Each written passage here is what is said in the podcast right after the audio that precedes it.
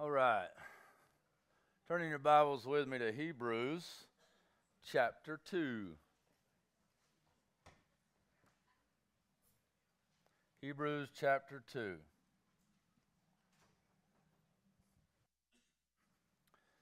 Got a little bit more voice today than I did last week, so I'm thankful for that. If you guys will, stand to your feet with me for the reading of God's Word. Last week we covered verses 5 through 9, and we got a little bit into verse 10. Uh, hopefully today we'll be able to cover verses 10, 11, 12, and 13, and we'll finish out chapter 3, I mean, uh, chapter 2 next week. Uh, let's read starting in verse uh, the second part of verse 8. Now, in putting everything in subjection to him, he left nothing outside his control. At present, we do not see everything in subjection to him, but we see him who for a little while was made lower than the angels, namely Jesus, crowned with glory and honor because of the suffering of death, so that by the grace of God he might taste death for everyone. Verse 10 For it was fitting that he, for whom and by whom all things exist, in bringing many, many sons to glory, should make the founder of their salvation perfect through suffering. For he who sanctifies and those who are sanctified all have one source. That is why he is not ashamed to call them brothers, saying, I will tell of your name to my brothers in the midst of the congregation. I will sing your praise. And again, I will put my trust in him. And again, behold, I and the children God has given me. I'm going to go ahead and finish the chapter just for next week, too. Since, therefore, the children share in flesh and blood, he himself likewise partook of the same things, that through death he might destroy the one who has the power of death, that is, the devil and deliver all those who through fear of death were subject to lifelong slavery. For surely it is not angels that he helps, but he helps the offspring of Abraham.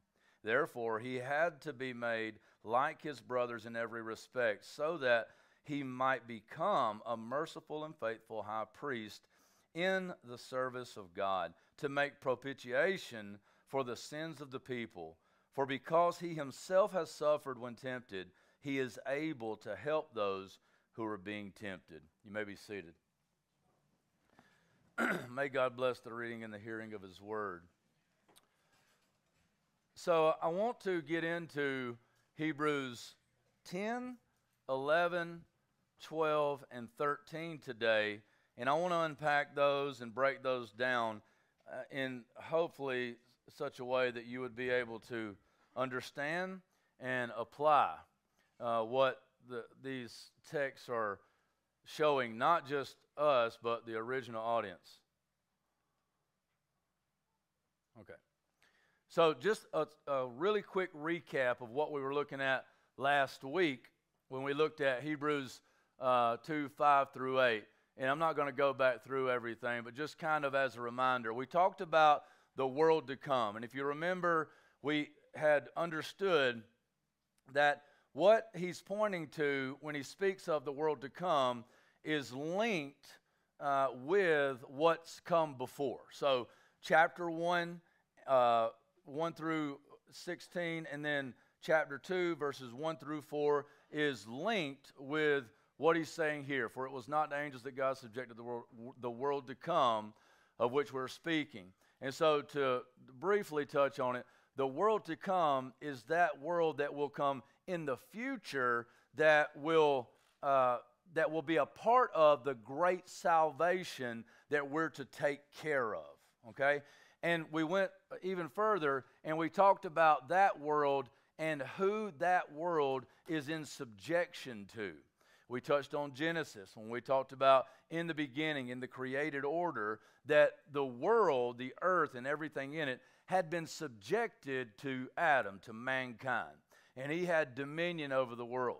But the problem was is that Adam disobeyed God. He didn't trust God, and so he was uh, he was judged and removed from the Garden of Eden. And in that whole process, he lost dominion over the world because of his uh, waywardness and because of his corruption.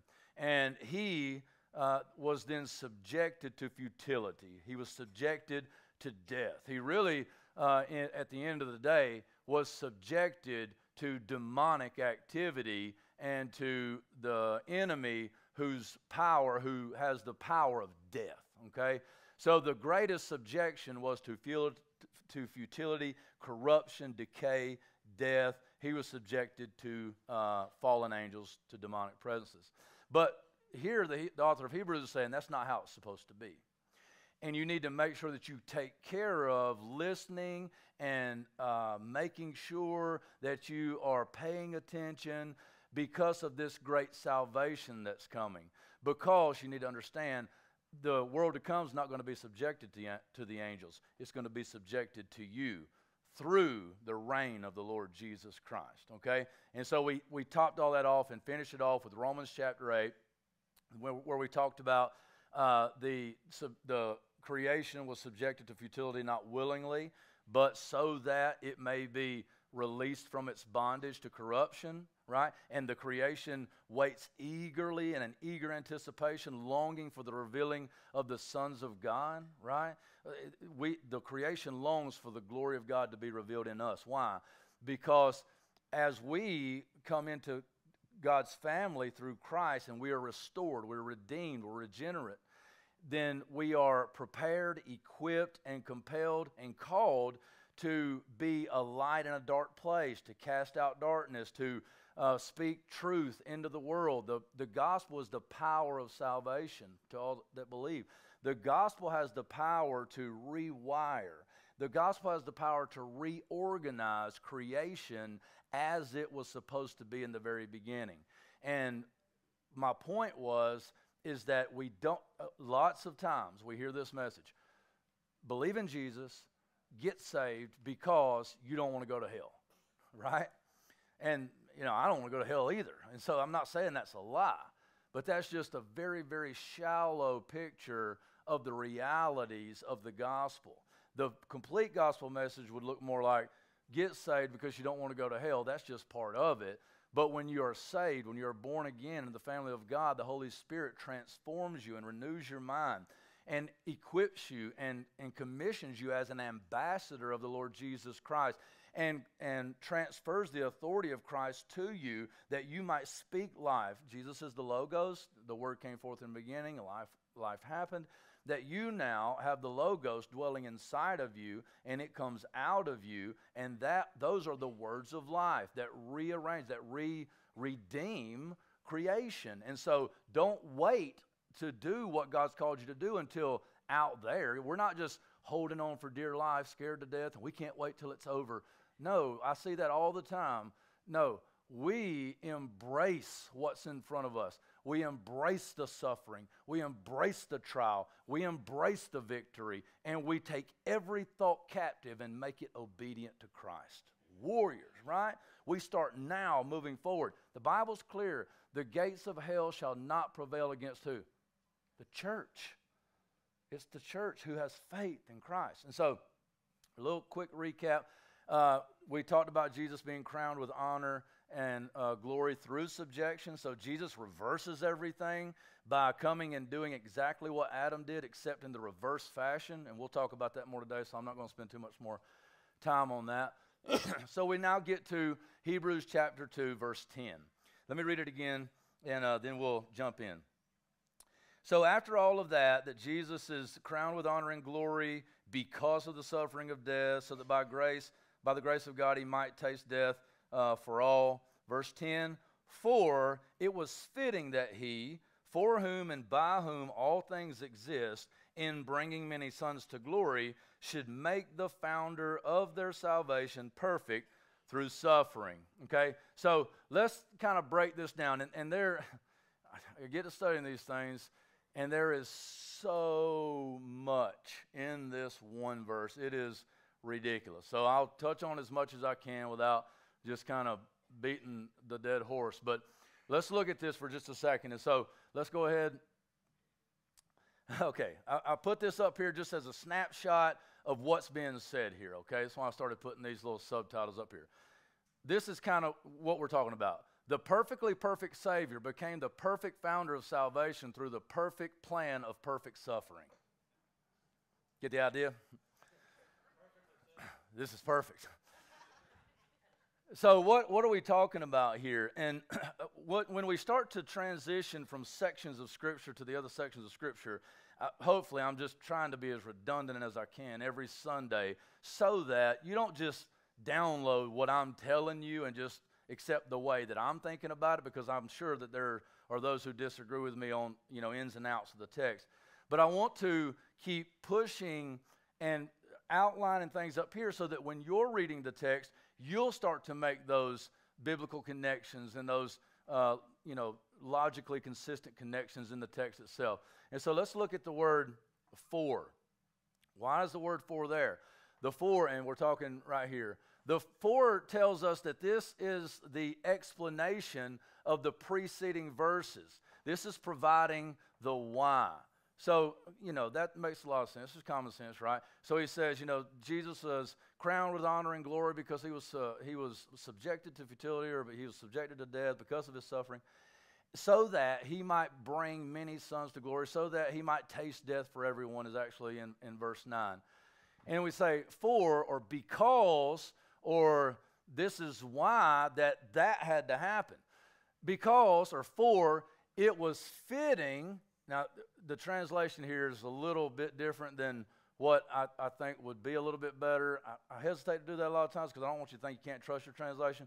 Your translation is fine. I'm just trying to think of how I would understand the wording better and looking at the different ranges of meanings of the word. So I, I put it in here and you can kind of tell me what you think. But for it was fitting that he, uh, for whom, this is what you're going to read in your Bibles. I put this in here as a more literal translation. But for whom and by whom all things exist, and bringing many sons to glory, should make the founder of their salvation perfect through suffering. So let's take a look at this, this phrase right here. For it was fitting that he, the literal, literal translation of that would be more like, for it was becoming of him, or it was more in line with his purpose, or it was more perfectly it, in this way that it was perfectly related to the character of who God was. Okay, so when we think that it was fitting for that he, you might think that, you know, this fit the situation at the time. Okay, that's kind of how I thought of it. And this was another translation that I'd read, and I think that it says the same thing, but for our understanding, it really means more of that it that what what was said about Jesus, him being crowned with honor and glory, through the suffering of death so that he might taste death for everyone. By the grace of God, he might taste death for every, everyone. The, what's, being, what's trying to be conveyed here is, is that that whole thing was perfectly in tune and in line with the character of God and who he has been and always will be from eternity past. In other words, the reason I wanted to make this plain was that the propitiatory sacrifice of Christ, the offering up of Christ by God, was not plan B. It was not as if God tried really hard in the Old Testament, but the stubborn Jews, you just refuse to get it. And so he said, All right, man, forget y'all. I'm going to get me another people, the church, and maybe when I get to church, that y'all get jealous and then I'll come back and talk to you about what was going on and we can try to straighten some stuff out. No, that Jesus Christ was the plan from the very beginning. It was not outside of God's character. It was not plan B. It didn't just fit the purposes of what needed to be done. No, it was perfectly planned and it was everything that it was meant to be. And so, second, he was for a little while, and so this is bringing in the why here. He was for a little while made lower than angels and crowned with glory and honor because of the suffering of death. We're going to talk a little bit more about this because this is a very curious uh, phrase that he was crowned with honor because of the suffering of death, so that by the grace of God he might taste death for all because it was fitting. This, this was exactly what had to happen, but it wasn't a temporary solution. It wasn't a second thought. Everything is perfectly how it was always supposed to be. And I put Acts there to show you and demonstrate to you that that's exactly the reality that we see taught in the scripture. So you can, if you want, turn with me to Acts chapter 2, verse 23, or I'll just read it and uh, it'll give you an idea of what I'm talking about.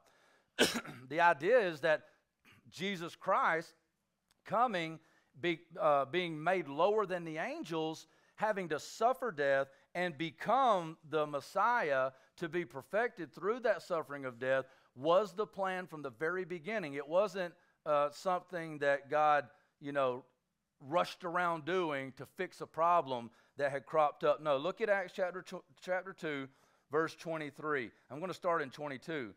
Men of Israel, hear these words Jesus of Nazareth, a man attested to you by God with mighty works and wonders and signs that God did through him in your midst, as you yourselves know. This Jesus, listen to this, delivered up according to the definite plan and foreknowledge of God, you crucified and killed by the hands of lawless men. You see what the verse says? And other texts say the same thing that this was the plan before the foundation, before the, before the foundations of the world, before the foundations of the earth. And here we see that though Jesus was crucified by the hands of sinful men, all of that came about because of the predetermined plan of God. It did, God wasn't scrambling around. This was the plan from the very beginning. And this is perfectly in line with who God is. Now, that brings us to another point. So, you understand that oftentimes, even if not explicitly stated, a lot of people, even believers, have this idea in their head that in the Old Testament, it was kind of like God's junior years. And he was just ticked off at the world. You know, he's like a, you know, a, an adolescent teenage girl who's just mad at everybody and just taking it out on everybody. Maybe a, a, a three year old child who is just mine, mine, mine, and just, you know, it, they're just always hitting and kicking and biting and stomping. But, and the problem is, is that we, we fail to realize and apply to that thought that God is the same yesterday, today, and forever. We often, especially nominal Christians, cultural Christians, you know, people who they're not really into the Bible, they go to church all the time, but it's just kind of a religious motion that they do, it's a routine. That, you know, well, God was really angry in the Old Testament, but now, thankfully, God sent Jesus in the New Testament. Man, he's super nice. And, uh, you know, Jesus is just really loving and forgiving and you know, I'm glad God chilled a little. Uh, no, that the same God of the Old Testament is the exact same God of the New Testament, and the means and transmission of grace and forgiveness and mercy was always through the Lord Jesus Christ, whether it's Old Testament, New Testament, no matter, it's always the Lord Jesus Christ. And so the whole point is, is that it was now this is a quote from from pink in one of the commentaries that i've been studying. I thought he said it really well so i just put it up here. He says it was not only according to god's eternal purpose. It's not just that it was according to god's eternal purpose but it was also suited to all his wondrous perfections never was god more god-like than when in the person of jesus he was crucified for our sins. God has always been loving. God has always been merciful. God has always been gracious. And it's always been, even before Christ came to the earth, it has always been a product and, and a result of the shed blood of the Lord Jesus Christ, who was God and came down to earth to be made like us, that he might become a merciful high priest. Now, I want to touch real quickly too on this idea of being made perfect. Okay? Uh, let's see, for whom and by whom all things exist and bring him in sons of glory, should make the founder of their salvation perfect. So lock in on these two words right here. I think this will be helpful to you. Whenever we are reading through these texts like this and we're studying the Bible, these, these little things like this are where heresy come from. Okay? Literally. Uh, ideas in the text. So if, if you're, say, a Jehovah's Witness or you're um, a Mormon or you're uh, maybe a Muslim, and you have you take these issues with Jesus Christ being uh, God in the flesh in full deity, which we've already just hammered that all the way through chapter one, right? That Jesus is God. But when we get to verses like this, this could easily be used if you cherry pick it out of its context. It could be easily used to try to suggest that Jesus was just another human being, a prophet maybe, sent by God maybe, but he's not God because God doesn't have to be made perfect. That God is already perfect, right? And so one reading this in that way may try to bolster their heresy and say, God, Jesus can't be God because plainly it says that the one who is created the world and through whom it exists in doing this work of salvation should make the founder of their salvation perfect through suffering. So it might go something like this the heresy is that Jesus was a good guy, but he wasn't quite enough. And the only way that God the Father, God proper, could, to, could get him to the place that he might be able to be a Savior was to purify him and cleanse him of his imperfections through suffering. You see that? So, do we think that that's what this means? Can it mean that? No, because of all the texts that clearly say, even in Hebrews, that he was tempted in every way as we are, yet without sin. So, what does it mean then if he's making the uh, founder of their salvation perfect through suffering? Obviously, that being made perfect is not a clearing out, a purifying of, or a cleansing of imperfections. It's not the undoing of imperfections, it's something else. So, what is it? Well, this is the way that I would understand it to be read is the way in which this is used is denoting the unmatched ability of Jesus to perfectly, perfectly fulfill the role of the captain of their salvation or the founder of their salvation because of the suffering he endured. The, the being made perfect did not mean that imperfections were removed. No. Jesus is perfectly perfect in every way in his deity and humanity. All it's saying is that he was proven to be the perfect captain of their salvation through his suffering, which is what 1 Peter chapter 4 verse 1 tells us is that we are to look to Christ as the example of the one who went before to clear the path and we are to do what he does. Hopefully it'll start to come together even more. He is the captain that is on the front lines setting the example and clearing the path for his company to march upon as they enter the battlefield against death, sin, hell, and Satan, which is what we see coming in the last part of chapter 2 of Hebrews. Further, the rest of the context shows us that it was the suffering that Christ endured in death that was the death blow to the devil. This suffering is the means by which Christ was qualified or made perfect for being the captain and founder of salvation this is the bottom line is that Jesus Christ, this is why I set this here like this, okay? The perfectly perfect Savior. We know Jesus Christ is the spotless Lamb of God who takes away the sins of the world. So he's perfect. The perfectly perfect Savior became, now this is true, he became the perfect founder of salvation through the perfect plan of perfect suffering. So, in other words, Jesus Christ came to the earth and he took on human flesh and suffered in his state of perfection, which means that it was undeserved. in order to prove and to be qualified to handle and to do what needed to be done to be the foundation and the captain of salvation. In other words, he did, he did what no one else could do. He proved to be the perfect foundation of their salvation. Does that make sense to everyone?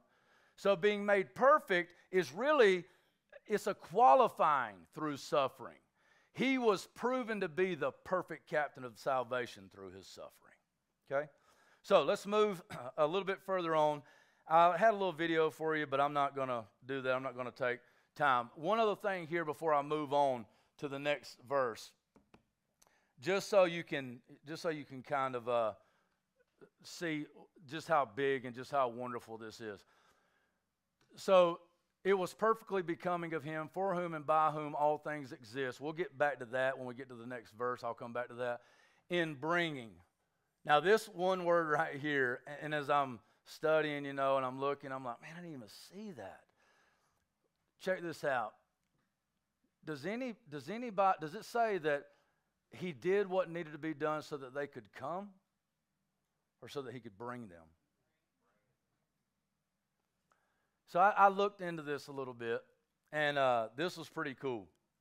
That this word right here, bringing, is used, that, that same word is used in Luke 10 34 in the story of the Good Samaritan.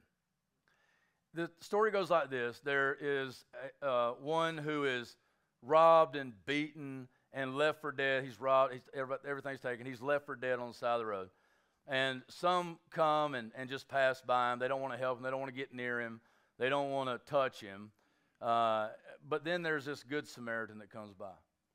And the Good Samaritan stops, okay? And he gets the man who has been left for dead. He can't, the man can't get himself to salvation. He can't get himself to help. He can't get himself to a place to be cared for. And so the man brings him to the end. And does anybody remember what the man did then? He took his own money out of his pocket and he paid the, the innkeeper and he said, Listen, take care of this man. Do whatever you need to do to save this man. And if the cost is greater than what I've given you, you keep a tab and I'll cover it. Okay? The same word is used here. In bringing many sons to glory. You see, you are in a, a desperate situation if you're an unbeliever. You're in a situation that you can't cleanse yourself. You, there are none good, there are none righteous, no, not even one. There are none who even seek after God. But God, in His loving kindness and His divine plan and in His sovereignty, He has come to get you and to bring you into His glory. You see that? You see, I think a lot of us can get on board with the idea that we are sinners and we're not worthy for Him to do what He did. But it goes beyond that. Not only are you unworthy and I'm unworthy, not only are we broken, not only are we sinful, but we don't even have the capacity within ourselves, according to our flesh and according to our will, to even realize or know that we need help and to drag ourselves to that source of help. But God, in His perfection and His grace, comes and snatches us up and breathes life into us. And He, like the Good Samaritan, has paid the full cost of what, it what needed to be paid in order to make sure that you were where you needed to be. so I could go on in this verse, but uh, the last thing I'll say here before we move to the next is this this same word here uh, also, this idea is used in Romans 8:14. And the only reason I brought this in is because we looked at uh, Romans 8 last week, if you'll remember. Well, Romans 8:14, and the idea here is in bringing many sons uh, to glory. Well, the idea here is is that you're being led, you're being brought, you're, you're, being, you're being drawn in. There is an, and this is a path, so this is an active uh, participle right here. And so this is showing us that the one who is doing the work is actively committing this bringing, okay? they're bringing this. But in Romans 8:14, the same word is used again, and this is what it says: all who are being brought, same word, uh, by the Spirit of God are the sons of God. And that word is agontai. And, and, and in, the, in Romans 8, that's actually a passive verb. It's the other side of this right here is that Jesus Christ is bringing the sons of glory. He's bringing them. How is he bringing them? That he is the captain of their salvation, who is being uh, proven to be the perfect captain, and it's being proven through his suffering that he might he might come and get them and bring them into that salvation. Literally, bring them in to his glory, into his glory. And you could go on and on and on there. Romans 8 14 is the other side of it. That all who are being led or brought, all who are being brought by the Spirit, all who are being led by the Spirit are the sons of God. And so I leave you with this is that if that's the reality of the sons of God, and we say children of God, okay, it's not just males, all who are being brought are the sons of God. And he, in doing what he did, is bringing many sons to glory, and that is into the radiance of his glory. That's what, so we're being transformed into the image of Christ, transformed and conformed to the image of Christ. Amen. Amen. I like that. I'm glad I got at least one today. I don't know if I need to preach harder or what, but come on. Hey, thank you so much. Praise God. Here it is. How do we know, or at least uh, what's, what's one way that we can be sure that we are sons and daughters of God? If we are being led by the Holy Spirit, if we are being brought into the glory of God through the perfect captain of our salvation who's been proven by his suffering? Are you walking according to the Spirit? Are you living and, and, and moving according to the Spirit? Or is it the things of the world that drive you? Is it, is it your desire to be in the Word of God and to understand who God is and to develop a closer relationship with Him? Is it your desire to be more conformed to the image of Christ that you might reflect that glory outwardly to the people and to the situations and to the atmosphere that you're in?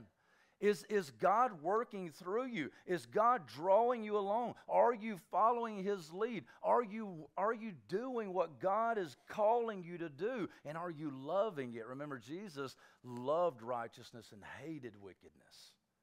And so we've got some self examination to do here, too. There's a lot more here, but we're going to we're going to move on. oh, yeah, let me make this announcement, too. In the next four weeks, okay? In the next four weeks, one, one of the next four weeks, and I'll try to name it before a week out so you can prepare, but you can prepare now, is that in the next four weeks, we're going to do an all day preaching event. Okay? Now, some said, woo, some said, uh. Here's, here's the deal. Here's how I want to work it. Okay? We'll come in, we'll do church as normal. Okay? And when the service is over, we're going to take a break. We're going to have an intermission. We're going to have some food brought in. We're going to eat some lunch together right quick. And then we're coming right back in here and we're just going to go until the Holy Spirit says no. Okay? Amen? Now, some of you with kids are like, ha, ha, you know? So here was my thought on that is that the kids are welcome to come in. And listen, I, I on the second part of that, I just want it to be just fun, uh, just jumping into Word, digging. We'll see how far we can go. Very informal, though. Uh, if you need to come in and out, go to the bathroom. I'm not that easily distracted, and I'm I'm chill guy. I'm laid back, so whatever. I'd even like to, if you want to stop me and ask a question or you know whatever. It'd be more like you know more open, more laid back, more chill. And if, if we can have some of our people who want to rotate shifts in and out, we can even let the kids go out to the playground and play while a couple people hang out with them out there. And then you can kind of take turns doing that. And, and I say, we'll just kind of take it as it goes and sees. We've never done this before. Or see, we've never done this before. Uh, I've been talking about doing it. I've been wanting to do it. I've had a ton of people who are encouraging me to do it. Uh, I had a ton of people who might not come back, but uh, no. But so we're just going to see how it works. Okay. Uh, there are lots of churches who go all day, and uh, they seem to love it. So, you know, if you guys are Christians, you should be fine with it. oh, just kidding. Kinda. All right. Hebrews 2:11. Hebrews 2:11. okay, now we'll try to fit these things together. For he who sanctifies uh, and those who are sanctified. Now, this is the, the verse before this is beautiful, okay, but it's kind of a nerdy verse, okay? This is really, really cool. For he who sanctifies and those who are sanctified all have one source. That is why he is not ashamed to call them brothers. Now, okay, so I put up here, oh, beloved, Jesus is so proud of you. You know, all my Reformed brothers and sisters and the, the high Calvinists in the room, they're like, get out of here with that emotional junk, right? Nobody, you know, it, it, it's always this ditch on every side, right? So I've got a bunch of friends who are like, super strict covenant theologians who are reformed and and you know the law still applies in these ways and you better watch how you walk you know? And and you go to that silly church that man they're all like trying to figure out how to cry because they think it makes them closer to God and you know emotional driven you know? And is that a ditch? Absolutely. I've, I've witnessed churches that you know they gauge the biblical reality and biblical consistency of the church by how many people are speaking in tongues and how many people are crying or dancing or falling out, right? Uh, now, is there anything wrong with falling out? I, that's between you and God. Uh, I see things in the scripture where it says they thought that the disciples were drunk because that the Holy Spirit had descended on them. So don't think I'm up here making fun of that. I'm not a cessationist. I'm a continuationist. I believe that God still works in the Spirit. I believe that God still does all of those things when and where He pleases, and I'm not shutting that down. Now, there is order to be had, and that's explicit in the text too. So sometimes you can look at a church service and they got 18 people speaking in tongues, and nobody knows what nobody is saying because nobody ain't interpreting, right? And that's, you can look at that and say, that's unbiblical because we have clear teaching that says no more than three, and you need to interpret it yourself. But if you can't, somebody's got to, all right? So there's rules. My whole point in saying that is, is that you got a ditch on the other side too that says if you so much as whimper, you got to go. Right? You raise your hand, you put you put a halfway Pentecost, no, put a continuationist with a seatbelt on in the super staunch Presbyterian Reformed Church, and he'll be the one guy doing like this for eight seconds.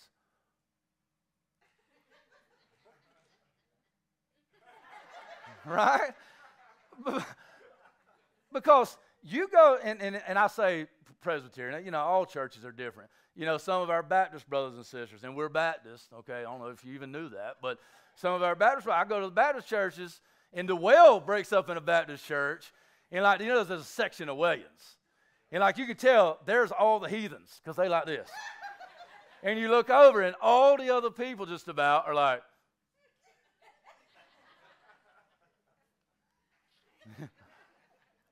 there's ditches on both sides. And so all the, and this generally speaking, you know, the, the Pentecostals, they, they want to, man, they really want to feel God. I want to feel God too. You know, the Presbyterian, the Calvinists, they want to they want to know God, right?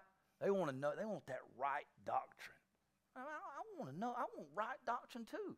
But can't we have both?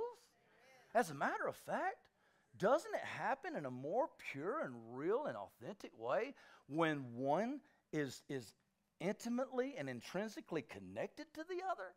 Is that when you hear the because when you jumping up and down, hooting and hollering and acting crazy over a false doctrine, that's problematic. But when you've got the right doctrine and it elicits no emotional response, have you really gotten it? Because when we read that the Son of the living God poured out his life unto death for us, shouldn't it be like, woohoo, right? We should be excited. How can you sit still? David danced undignified before the Lord, right? You say, what has that got to do with this? I really don't know. I got on a roll and I couldn't stop. no, it is connected. And here's why. Because, man, there should be a shouting. I had one amen, man. That's something wrong. If, if I get done with this, ain't no amens, I might have to quit because there's something wrong with me. Watch what happens. Now, I put up here, I said, Oh, beloved, Jesus is so proud of you. You know, and immediately, again, you know, my high Calvinist Reformed brothers like, Jesus didn't come because he loved you. He came because he wanted to glorify God.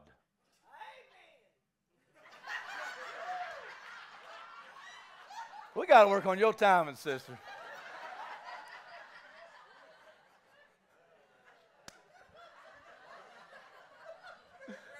I love it. I love it.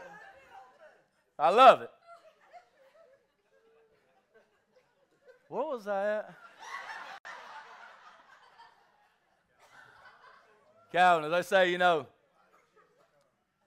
they say Jesus came because he was he was to glorify God. And I'm over here like, well, amen. But he also came because he loved people. Right? And could it be that he came because he loved to glorify God by loving people? Wow. What a concept. Could it be that the, that the greatest demonstration to glorify to, of the love of God to glor the greatest glorification of God came through the demonstration of the love of God to sinful humanity that didn't deserve to be saved, I think that's you know biblical, right? That seems biblical. So I want to look here and see do I have the right to say, "Oh beloved." And I got beloved here. So we're talking about Christians. Oh beloved, Jesus is so proud of you. Because I'm going to tell you right now, let me get practical for a second. A lot of you guys, and I've been there, it's not always easy.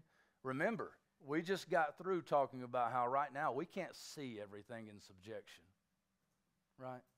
We still deal with, man, we still deal with death, disease, broken relationships, people sinning against us, us falling into sin against other people and against God. Man, we deal with it, don't we? And sometimes it's really hard to see the light at the end of the tunnel, right? We're dealing with all of this stuff, and, and we can't, you know, it's like we're Christians, we've confessed, but, but many of you may have confessed so you could escape hell, that whole thing. I'm not going back through it. But you were told that if you just say this prayer, then Jesus will save you and you won't go to hell. And again, we say amen. But many of you didn't either you didn't hear it or you didn't believe it and you're still struggling with it, that when Jesus Christ saved you, he did save you for paradise forevermore, unity with Him. But He also cleansed you from all unrighteousness now. It's not to say that you're perfect. As a matter of fact, we know we're not. But what it means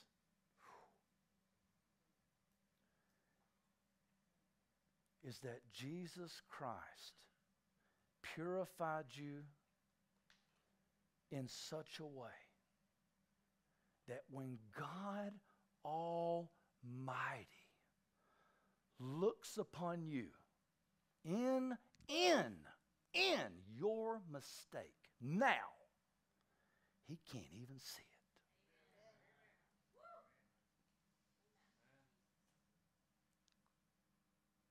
What does he see? He sees Christ. He sees Christ. He sees pureness, unadulterated perfection. Do you understand that? We don't. No, you don't. If you do, you, you got me. I, I can't even wrap my mind around. But right now, we're stuck in this place where we're like, I'm really trying, Jesus, I'm trying. You know, you, I, I know Jesus don't like me right now. And then tomorrow, like, we'll, we'll do the stuff right. And we're like, whew, Jesus loves me today. I'm in a good place, man. I'm doing it right, you know?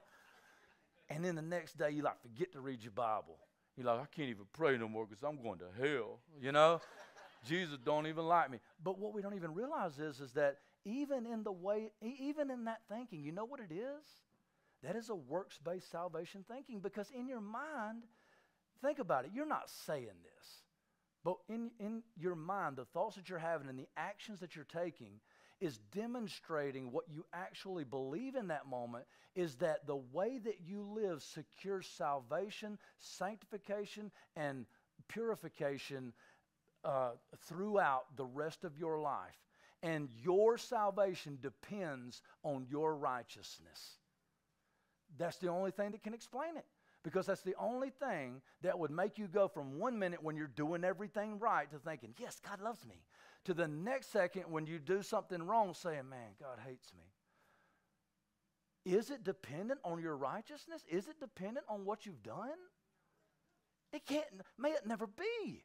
If that's the case, then you never need to be joyful again because you will never, ever be worthy in and of yourself of the love and righteousness and unity with God the Father. It is impossible. If it was possible for you to be saved and purified by the keeping of the law, then the Son would not have had to come. Wouldn't have had to. But since the Son has come, and again, you say, You still have, I still don't know why you're talking about this. Here we go. Who are you in Jesus Christ right now? So let's break this down real quick and I.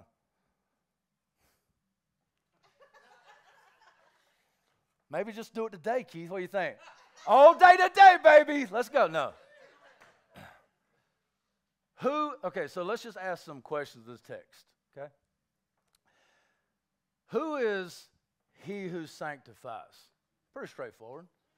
Yeah, in this verse, it's actually talking about God proper, but Jesus is God, so I'll give it to you. So, God, Jesus. And I'll tell you why we, we'll distinguish uh, God proper. and those who are sanctified. Next question Who are those who are sanctified? Believers, right? Faithful.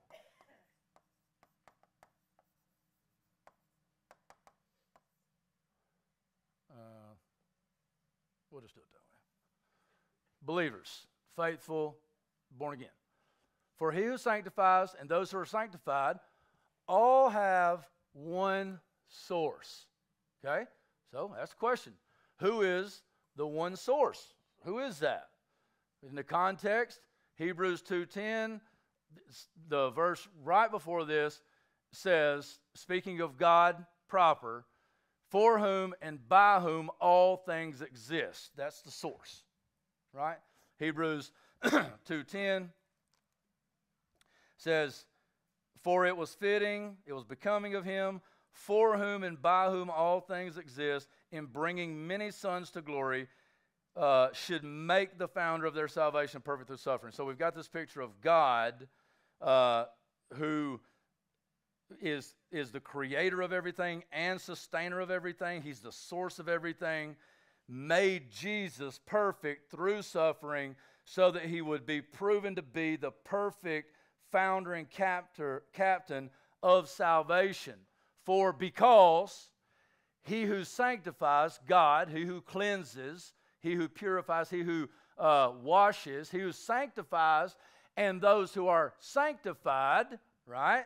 All have one source. So Jesus sanctifies.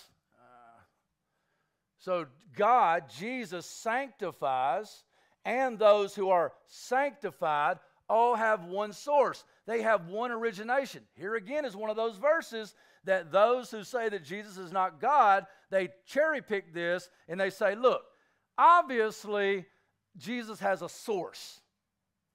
We say, no, we're talking here about Jesus Christ, the man who we've already established what did have a beginning. God, Jesus Christ, the second person of the Trinity, is not begotten. He is eternal. We've, set, we've done that. You have to go back and watch Hebrews chapter 1. It's plain as the day is long. Jesus Christ is the creator of the world. Jesus Christ upholds it by the word of his power. But Jesus Christ, the man, is sanctified. He is set apart. He is made holy. He is, he is taken to this place of perfection and, and, and taken to this place, or, or is taking people, I'm sorry, to this place, and he's purifying them, setting them apart. He is cleansing them. And those who are sanctified all have one source. In other words, that, that we all emanate from the same place. Jesus Christ, the man, and we have the same source. And that is, is that God, the creator, is, is, is the creator of that man. So Jesus Christ is fully God, Jesus Christ is fully man. The, full, the humanity of Jesus Christ had the same source as we do. He is cut from the same fabric, and he's the creator. So let's move on a little bit further. Who is the one source? Hebrews 10, for whom and by whom all things exist. God. So God is the source. Jesus came from God. We came from God. The man Jesus, we came from God. We move a little further. Why does having, here's the big question where, where it's beautiful. Why does having one source cause him to not be ashamed to call them brothers? Okay, have you guys followed with me so far? I felt like that was kind of choppy right there. because it gets a little choppy going from that verse to this verse and separating out who God, which one's talking about God proper, which one's talking about Jesus. For he, and I think I uh, mistakenly said we need to point to God here, but obviously Jesus is God. For he who sanctifies, Jesus. So Jesus is the one who sanctifies. And those who are being sanctified, believers. They have one source, God which obviously is Jesus too, in sense. That is why. What is why? That they have one source. That is why he is not ashamed, which is where my word proud comes from. To call them, who's them? Those who are being sanctified, call them what? Brothers. Who? Believers. Now, let's put all that together. So I'm going to do it this way. And I'm, well, I am out of time, so we'll just whatever. People keep getting on to me because I worry about the time. Maybe I should just not worry about the time, but can't help it. All the Kidwell people, I'm, I'm afraid of them. we allow some people to pack in the church, and I'm not sure which one of them may be waiting on me when I come out. But, but let me finish here. This, this will be beautiful. And I'm, I'm about done anyway. So I just want to say when I first started the church, okay, um, I, not to get into a, a, lot of my testimony, and I've shared a little bit here and there. I've shared my whole testimony online if you want to hear it. But so I grew up, uh, my mom, single mom, dad wasn't really around. I mean, I love my dad. I saw him, you know, some good bit. I would go over and, and he would, you know, go out to the bar or whatever. And uh, we, you know, didn't have a lot of money. I never went without. You know, Mama worked two or three jobs, single mom. She didn't want to be on government assistance, so she busted her tail and she worked. And I always ate. You know, maybe some pork and beans with mayonnaise, right? Uh, some Viner wieners, okay? Ain't no shame in my game. I actually introduced Ella Ray just the other day to breaking up saltine crackers with some milk because we was out of cereal. Anybody feel me on that one? Amen, right? All right, I eat what I need to eat, and I didn't go without. If you saw me when I was in high school, you knew, right? Never went without. Uh, but, you know, my mama didn't love the Lord. She loves the Lord now, praise God. She uh, got saved. Uh, but, you know, she had her struggles. You know, she had me when she was really young, and she liked the partying lifestyle, and a lot of people can't even believe that when I tell them that now. But uh, yeah, she did. But the Lord saved her. Uh, I grew up seeing that, you know, and uh, kind of uh, we I grew up in a trailer park, lived in a trailer almost my entire life. Uh, one of the one of the first houses I ever lived in was the house that the first house Heather and I uh, bought when we first got married. Um, so I grew up in a trailer park. You know, I, I didn't have much of nothing. You know, we ran around outside playing with sticks and making bows and arrows from string and poplar. You know, uh, we would fight. You know, in the woods. Uh, we would, whatever. Uh, got into drugs later on in my life. It's, uh, you know, she partied, and so I was friends with all of her friends' sons, and her friends partied, and so they saw it, I saw it. So, you know, that's what it was. Around visible, explicit sinners my whole life, right? Um, and so when the Lord did change my life, and I caught fire, you know, not of anything of myself, but man, the Lord just lit me up. And I, and I, man, I fell in love with God. And I knew within a very short period of time that I wanted to do this for the rest of my life, like I was made for it. And I dedicated my life to God. I went to school, I started studying, and I got really involved in a small church, you know, where we we're going, and the Lord was working there. And when I graduated, I had thought about, you know, taking a church or what was I going to do and and some of this may have been in my head, but I think some of you will relate because it doesn't really matter if it's in your head or if it's real. Is that anytime I went into certain churches, I just felt like I didn't belong. You know, that's not to say that those churches were evil. A lot of it might have been my own image of who I was. And this is after the Lord had changed my life. But you know, I grew up I grew up broke, you know, and a lot of churches have people with money. Not the old church we have in. Some of them don't. Uh, some of them, when you walk into them, you feel like all eyes are on you. Sometimes they are, sometimes they're not. Sometimes that's you. But what I did feel was was that I, I wanted to be a part of something else. And so, out of that that position, the Lord had put the vision on my heart of the well. Okay? And we, you know, the well was born and people started showing up. And oddly enough, it was just jacked up people, right?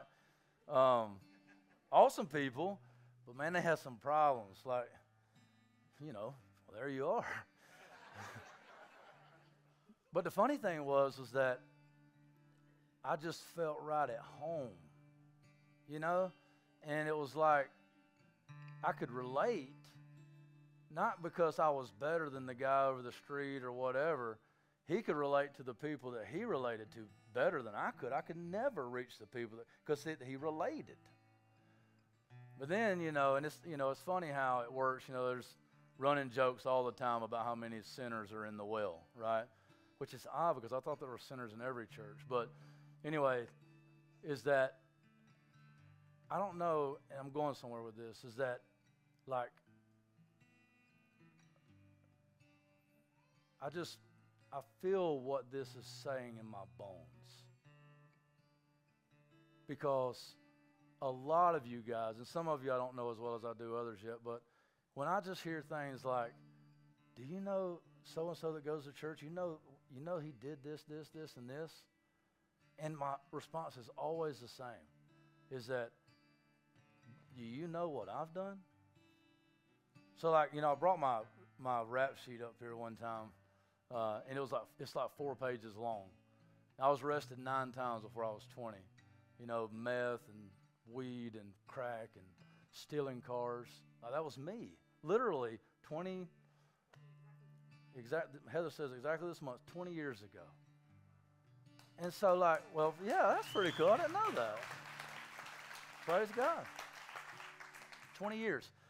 But I, I, I just wonder if this, the practical reality of this verse is why all you jacked up nut jobs who I love have come to make your home here.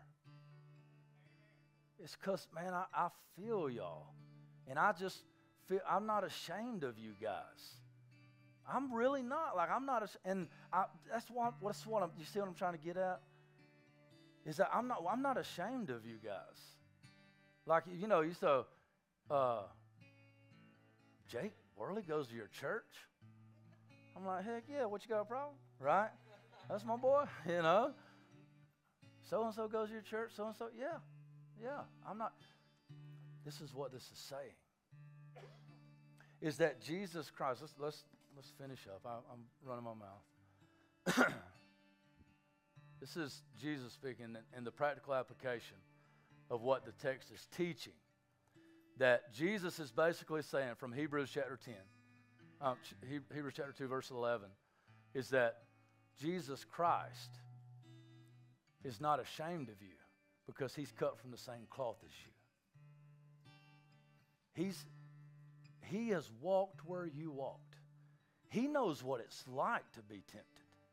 He knows what it's like to fear death. He knows what it's like to be ridiculed. And he knows, he knows what it's like. He actually did become a human being. He actually did walk where you walk. And he did the work of salvation that needed to be done so that he could bring you into his embrace and say, You with me now. You're with me now. And when somebody else wants to ridicule you and come at you and persecute you, they have to answer to him because he's not ashamed of you. He's proud of you. No, he no, he brings you into the middle of the whole congregation. And he says, I'm not ashamed of you. I'm not, I don't hate you. You made a mistake. Don't you understand? I paid for all of those mistakes. Past, present, and future. I've washed it all of way, all the way, to the degree that you now, you no, don't, don't over there in the get out of that corner. Get over here and stand right next to me, right in the middle of everybody, so I can tell everybody, this is my brother. Jesus is doing that to those, for those who are his children, who believe in him and who confess his name. This is Jesus speaking. He says, Have no fear of them, for nothing is covered that will not be revealed or hidden that will not be known. What I tell you in the dark, say in the light. And what you hear whispered, proclaim on the housetops. And don't be afraid. Don't be ashamed. Don't be scared of them coming at you saying, You're with him? You see, he's saying the people are going to come to you and say, You're with Jesus? I'm going to kill you. No, don't be afraid because they have no power. I've got so much more I had planned for you today. And do not fear those who kill the body but cannot kill the soul. Rather, fear him who can destroy both soul and body in hell. Are not two sparrows sold more for a penny? Please listen to this, beloved. Are not two sparrows sold for more than a penny? For a penny? And not one of them will fall to the ground apart from your Father. God made them and He's holding them up. He's in control of everything. You don't have to, but even the hairs of your head are all numbered. God knows you inside and out. Fear not, therefore. You are more valuable than many sparrows. So, everyone who acknowledges is not ashamed, uh, acknowledges me before men, I also will acknowledge him before my Father who is in heaven. But whoever denies me before men, I also will deny him before my Father who is in heaven. This right here. Whoever's not ashamed of me, I won't be ashamed of him. This right here. Whoever acknowledges me, whoever says, Yeah, I'm with him. Yeah, you got a problem with him. You got a problem with me. Jesus says, That's my boy. And when from the other side of the room, from the other side of the judgment seat, from the other side, somebody yells at you.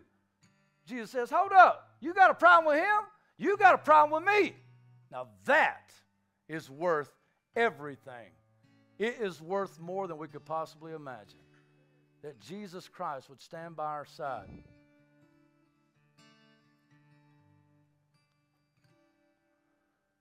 This is, this is what it looks like. This is what it looks like when Jesus brings you into his embrace and he's not ashamed of you. Believer, he came to be like you so that he could suffer like you suffered and so that he could suffer beyond and set you free from the fear of anybody, anywhere, anytime, and to bring you into him say, himself and say, This is my boy. This is my girl. I'm so, look at this. I'm so proud of this guy. He said, God, Father, look, and that's what it really is. You say you're being hyper emotional. No, I'm not.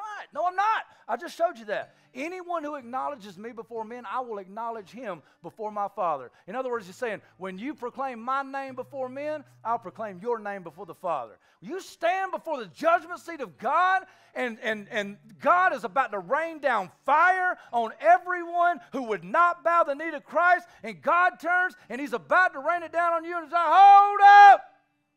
Jesus says, This is my boy Brandon. He speaks your name. And I believe it is, I think it's even happening now.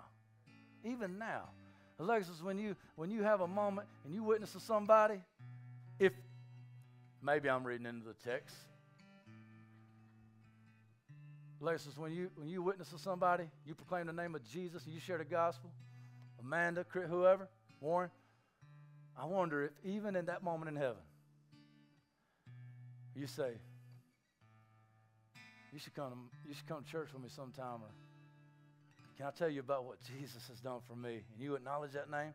I wonder if in that moment Jesus is like, Hey God, Father, you see what Alexis just did? That's my girl, right? Hey, that was Alexis. That was, hey, that's Amanda down there. That your name is echoing through the chambers of heaven because God is so in love with you and God is so proud of you and God has cleansed you that Jesus has brought you into himself that there is never judgment anymore for you ever. There is now there is therefore now no condemnation for those who are in Christ Jesus. Saying I will tell of your name to my brother in the midst of the congregation. I will sing your praise. And again I will put my trust in him. And again behold I and the children God has given me Jesus said, I will stand shoulder to shoulder with them any day of the week in front of anybody. I am not ashamed. These are my people. These are my people. Simply put, Jesus is not ashamed to be seen with you now and throughout the rest of eternity, doing what we were all intended to do from the very beginning. Christ is witness rejoicing through the perfect completion of the perfect plan, plan to establish the perfect people of God through the perfect sacrifice of the perfect Lamb in order to magnify the perfect God. Let's all stand to our feet. Can you imagine it, church? Can you imagine it? Jesus Christ has paid the price to draw you into his side and to live with him forevermore, proclaiming your name before the Father as you proclaim his before men. If you don't know the Lord like this, I pray that you would turn your heart over to him today, that you would answer the call of salvation. Respond accordingly. Remember, afterward.